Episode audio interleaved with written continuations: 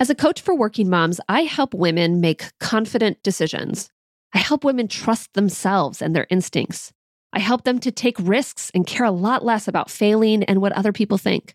Confident decision making is an important part of creating balance because it saves time and energy.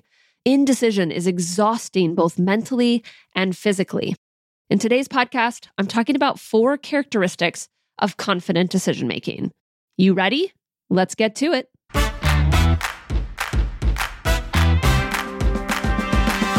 Welcome to the Ambitious and Balanced Working Mom podcast, the place for women who want to balance their ambitious career goals with their life as a mom.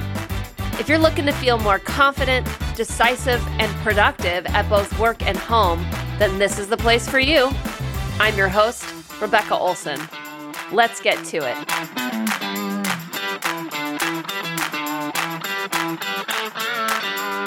Hello, working moms. I know a lot of us out there have kids that are on spring break or are coming off of spring break. I myself am writing this while I am on spring break with my kids. And I just want to remind you that during weeks like this that are not a part of our usual rhythms, that we need to practice giving ourselves a ton of grace and compassion and maybe even planning for a little extra time of rest because when our kids are out of rhythm, it throws us off as well. And so it's just better to expect that there's going to be a little bit of offness during this time and that that's okay. We can plan for it and have the thought that we're going to get right back into the normal rhythms soon. For me, as I sit here and write this podcast, I am looking at these amazing views of San Francisco and the Golden Gate Bridge, sitting here at the bay while I write. And then I'm going to go home and I'm going to shut down for the day and I'm going to be with some family that's coming into town or has just come into town. And I'm just going to enjoy my day. So you have my permission to do that too. Here's what we're going to talk about in today's podcast confident decision making. Now, a few weeks ago, I hosted a free five day event called Belief Week, and I asked working moms why they want to increase their beliefs in themselves. What was important about them believing in themselves at a higher level? And by far, the most common reason people gave me was because they wanted to learn how to make more confident decisions. They wanted to learn how to trust themselves, to not go back and forth so much, to not need somebody else's opinions all the time, to not worry about what other people think, to take more risks. They sort of all just lumped this into this idea, or really, I lump it all into this idea of making confident decisions. And it makes sense. You make over 30,000 decisions a day, and most of them with a little bit of consciousness. It takes a lot of energy to make decisions. And if you're constantly second guessing them in the middle of decision making processes, that's an exhausting place to be. I want you to imagine yourself being indecisive. Maybe you would describe yourself as being an indecisive person, but I want you to imagine that in between space of indecision. Or someone that lacks confidence in their decisions and they're constantly fearing failure, right? There's always this nervousness, anxiety around making decisions. Imagine how much time and energy is just wasted in those 30,000 somewhat conscious decisions. How much brain space is literally taken up with the indecision process. And as a coach for working moms, I help my clients make more confident decisions, whether that's a really big decision, like what you want to do with your career, or it's an everyday decision, like what are you going to prioritize today? There is a big distinction between being a confident decision maker and then someone who is not. And today I want to talk about some of those distinctions. I want to paint a picture for you of how a confident decision maker makes decisions versus somebody that is potentially stuck in indecision or would describe themselves as being someone that's not a confident decision maker. Because having worked personally with hundreds of working moms, helping them make more confident decisions, I've noticed some pretty big differences amongst women and their processes. The first distinction I want to make is that a confident decision maker gives themselves a container of time. One of the reasons why confident decision makers don't get stuck in indecision is they don't allow themselves to. They don't give themselves oodles amount of time to make a decision they give themselves a deadline in order to make that decision. And if you're a chronic procrastinator, you know how useful deadlines are because you need them in order to get things done, in order to finish a project, in order to work on a task, in order to make a decision. You know, a deadline is like a forced timeline that you give yourself. So let me give you an example. I spoke to a woman recently on one of the free breakthrough calls that I offer when you're thinking about working with me as your coach. And she was thinking about changing jobs. She'd been a teacher for the past decade and she was unhappy, but she loved the time off and the benefits that she had. And so she'd been sort of mulling over this idea for quite some time, going back and forth around if she was really happy. And then, of course, every summer, she would think she was totally fine and, and everything was great. And then the fall would roll around and she realized that she really wasn't happy. And then she'd go back into the I don't, do I really want to do this? Is do the benefits outweigh, you know, the cons? She would talk to friends. She would wonder, she would stress, all the while still being in this unhappy state.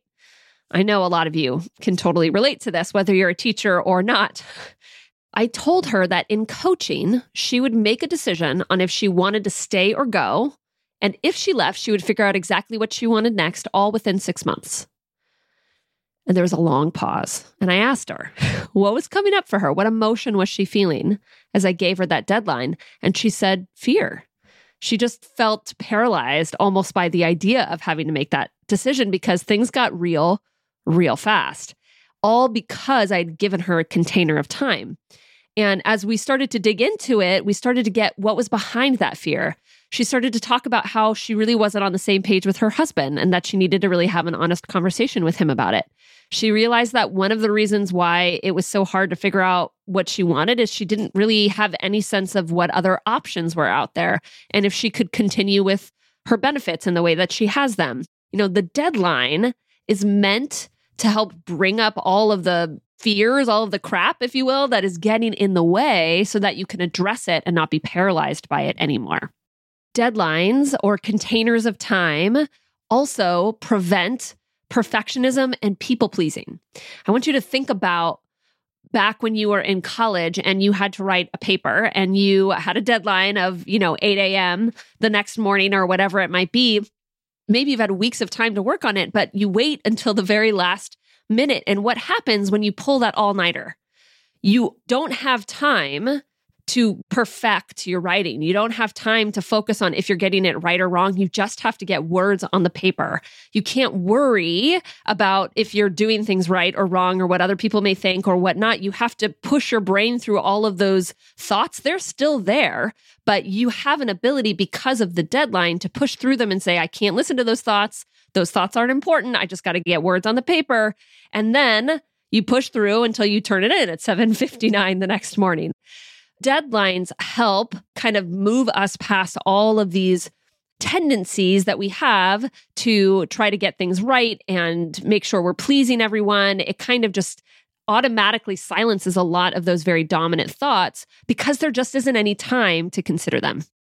Confident people give themselves a container of time to make decisions. The second distinction between confident decision makers and those that are not is that they figure out all of the variables or the options by asking themselves questions and then answering them. What I teach my clients as I help them to learn the skill of confident decision making is that they always have the right answer within them. We just assume that to be true. Now, that doesn't necessarily mean that they always get to the desired outcome, but that really has no bearing on whether the decision is right or wrong. What? Let me say that again. confident decision making isn't about getting to the right answer where you always get the desired outcome because getting to the desired outcome has nothing to do with whether the decision is right or wrong.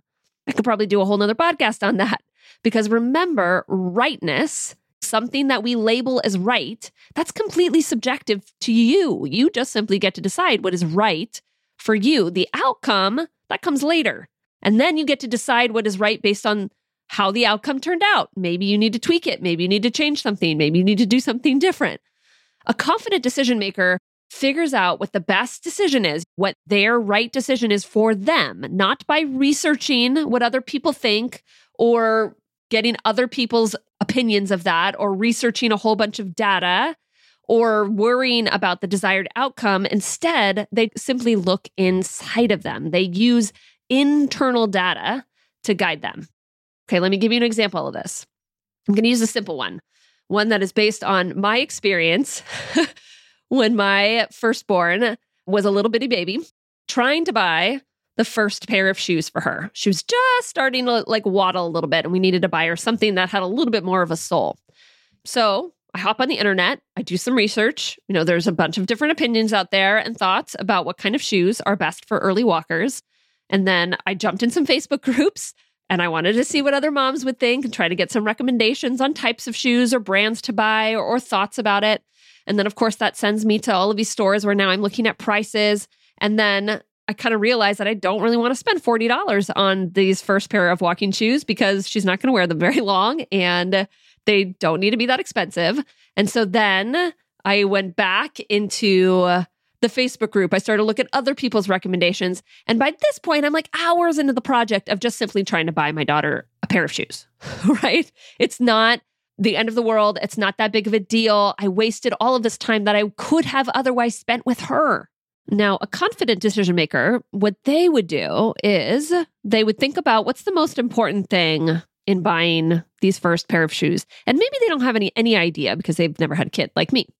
But rather than allowing themselves endless of time to research that and ask other people, they just say, I'm going to give myself 10 minutes to look at this. And so they jump online, they read a couple of articles, they figure out a list of a couple of things that they need to watch out for, right? They gave themselves that deadline first. And then in 10 minutes, they're really only able to look at a couple of sites because that's really all they need anyway. It gives them the gist of what is most important in the shoes. You know, they learn that they shouldn't be very rigid, they should be very flexible. They should learn that the toe shouldn't come up all the way over to the top of their foot because it adds a little too much friction. It says that they should go about a half a size bigger if there's any discrepancy between the two feet. At the end of 10 minutes, a confident decision maker might feel like they want to go ask their friends about it or jump into some Facebook groups and check out a couple of other sites, but they don't let themselves. So they have the urge. They just say, No, I have everything I need. It's not worth my time. They trust the information that they have. Taking a moment to zoom out, they think about the perspective. You know, they know that they're not going to screw up their kids' feet if they don't buy the perfect pair of first shoes. And so they just simply get the data, they go on a site, they buy the shoes, they're done, all within anywhere between 10 and no more than 30 minutes, let's say. Let's take another example of one of my past clients that just recently took a promotion in her job. The less confident version of her, as she was considering taking this promotion or not, would have likely consulted as many people as possible, talking to them about the pros and cons, seeing what they thought. She probably would have had endless conversations with her husband about if she should do it, if she shouldn't. She would have maybe even asked some of her colleagues if they thought she was ready for that promotion.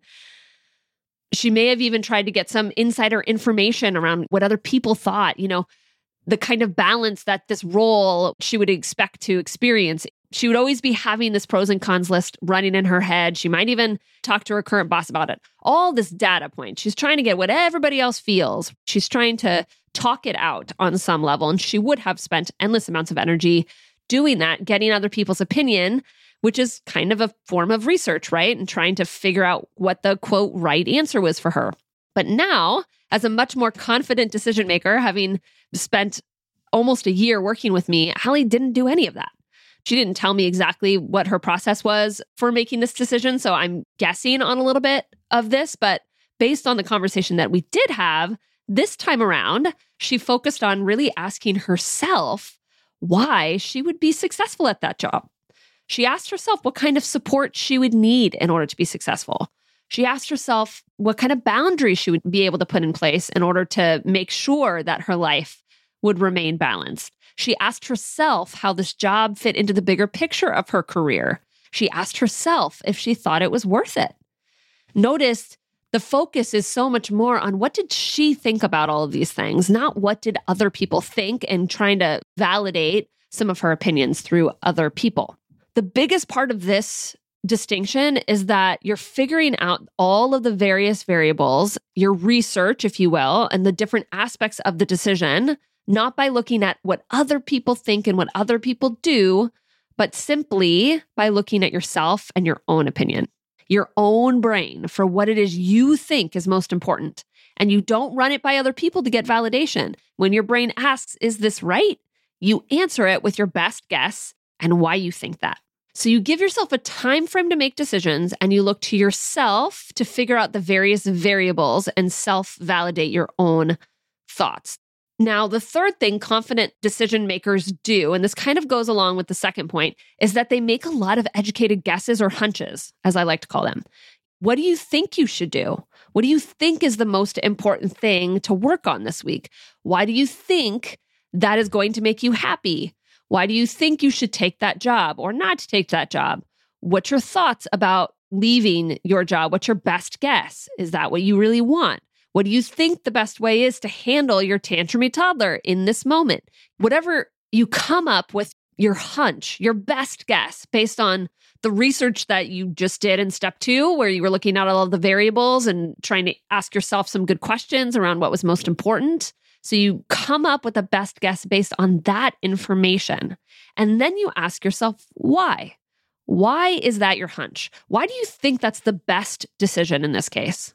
And this is one of the hardest parts about becoming a confident decision maker because your brain is going to want to tell you that if you took more time to research and ask more people and validate it, you will get a more right answer that you would be able to somehow guarantee your result even more. When in reality, you can never really guarantee a result ever.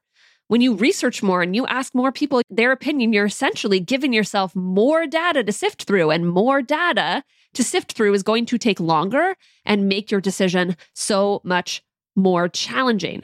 Just think about when you were in college. Was it easier for you to write a research paper that required you to read five books or just one book? You know, with five books, not only does it take time to read them all, but you also have to sift through their ideas. You have to figure out which ones are relevant and which one is not. You have to make connections between all of those things. It's so much harder to take more information and dwindle it down or sift it in order to get to an answer that feels right for you than when you have less information. Confident decision makers make decisions that get them to their desired outcome more than those that are indecisive, not because they have a better sense of what is right or wrong, but because they make lots and lots of decisions. They don't allow themselves the endless amounts of time to research. They don't get all of the different opinions and everyone else around there. So they just make decisions and they move forward and they learn based on whatever the outcome was, whether it got them to the desired outcome or it didn't. And then they make more decisions. And so over time, they make so many more decisions than the person that is sitting in indecision is constantly trying to make sure their decisions are right. Does that make sense? So much of our learning in life happens not from our successes, but from our failures, from the decisions that we make that don't turn out the way that we planned. You learn from those, and you can then keep applying and learning to make the next decision, and then the next one, and the next one. So, confident decision makers are willing to make lots of decisions based on their best guess, and they worry a lot less about it being right because they know that they will learn from it and they will make better decisions later. Let me give you an example none of us know how to handle our kids when they first start tantruming.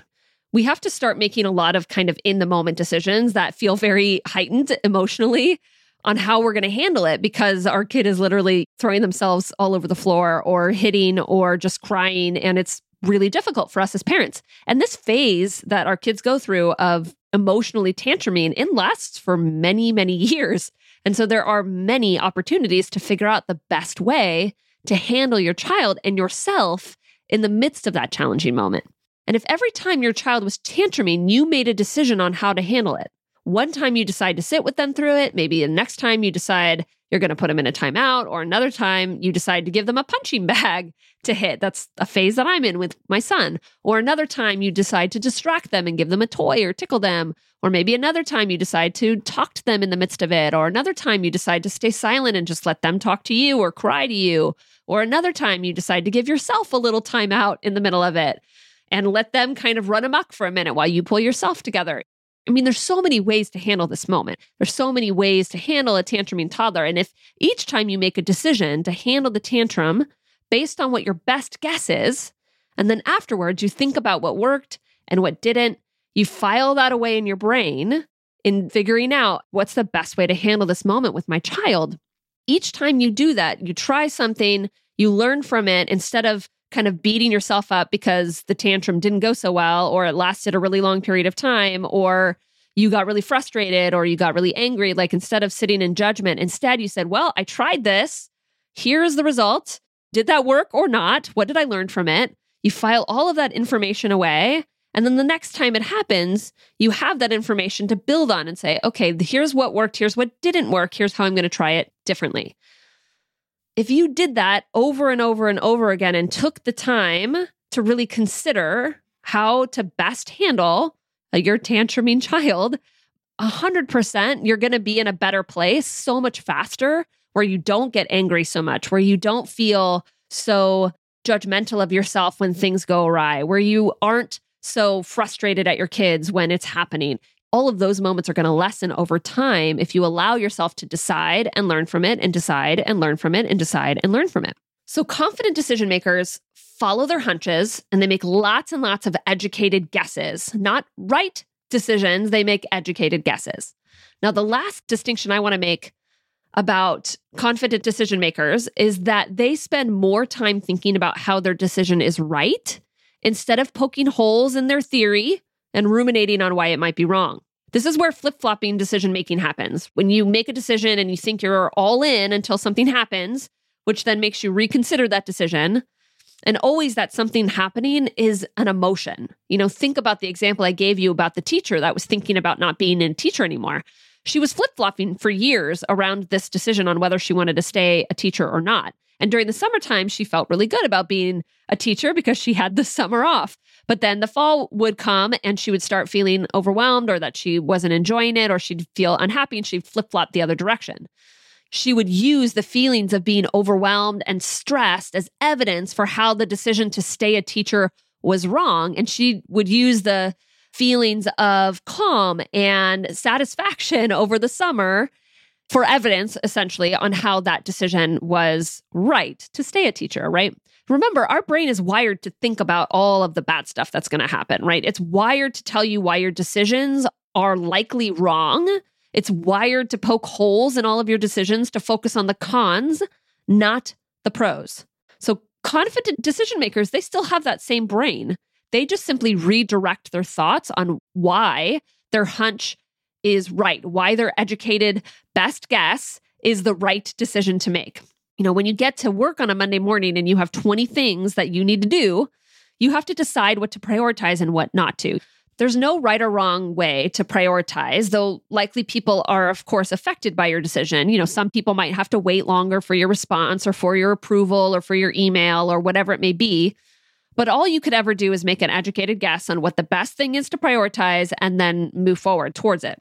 Now, someone who is not a confident decision maker, they'd likely feel pretty paralyzed in this moment. They don't know what the right thing is to do out of the 20 things. They don't want anyone to be disappointed in them. And so, because of that, they just likely tackle the easiest things first, things like emails and messages.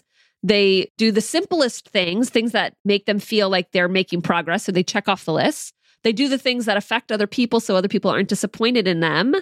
But all of those things or none of those things are likely the most important thing to get done. It's a very powerless way to prioritize in that way. And if they finally make a decision to work on a project or a presentation or something that needs to get done where somebody isn't waiting on them or there isn't a deadline focused on it, their brain is always sort of wondering that maybe they should be working on something else. You know, maybe somebody else needs them. Maybe they should check that email a little bit more. Maybe they need to tackle more things on this list. And the brain is just focusing more on poking holes in whatever decision that they make. And a confident person, they look at that same list of 20 things and they say, okay, what's the top five things I really need to get done today? What's my must haves? One of my clients uses that phrase. What are my must haves today? Like, I have to get these things done. And when a frustrated coworker comes to them looking for something that they need from them, rather than using that as evidence for why they maybe didn't prioritize correctly, they were waiting on something that wasn't in their top five. Of course, they apologize for the delay and they tell them when that task is going to get done. Uh, maybe they decide to reprioritize in the moment to accommodate them, but maybe they don't. And they don't ever use it as evidence for they're doing something wrong. People are waiting, so I must not be doing a great job. People potentially being disappointed, deadlines being moved as evidence for making wrong decisions. So, confident decision makers, they're constantly redirecting their brain as to why their decisions, why their hunches, why their best guesses are right instead of ruminating on how they could have been wrong or are wrong if they don't get to the desired outcome, how they've made wrong decisions. All right, so let's review for a second.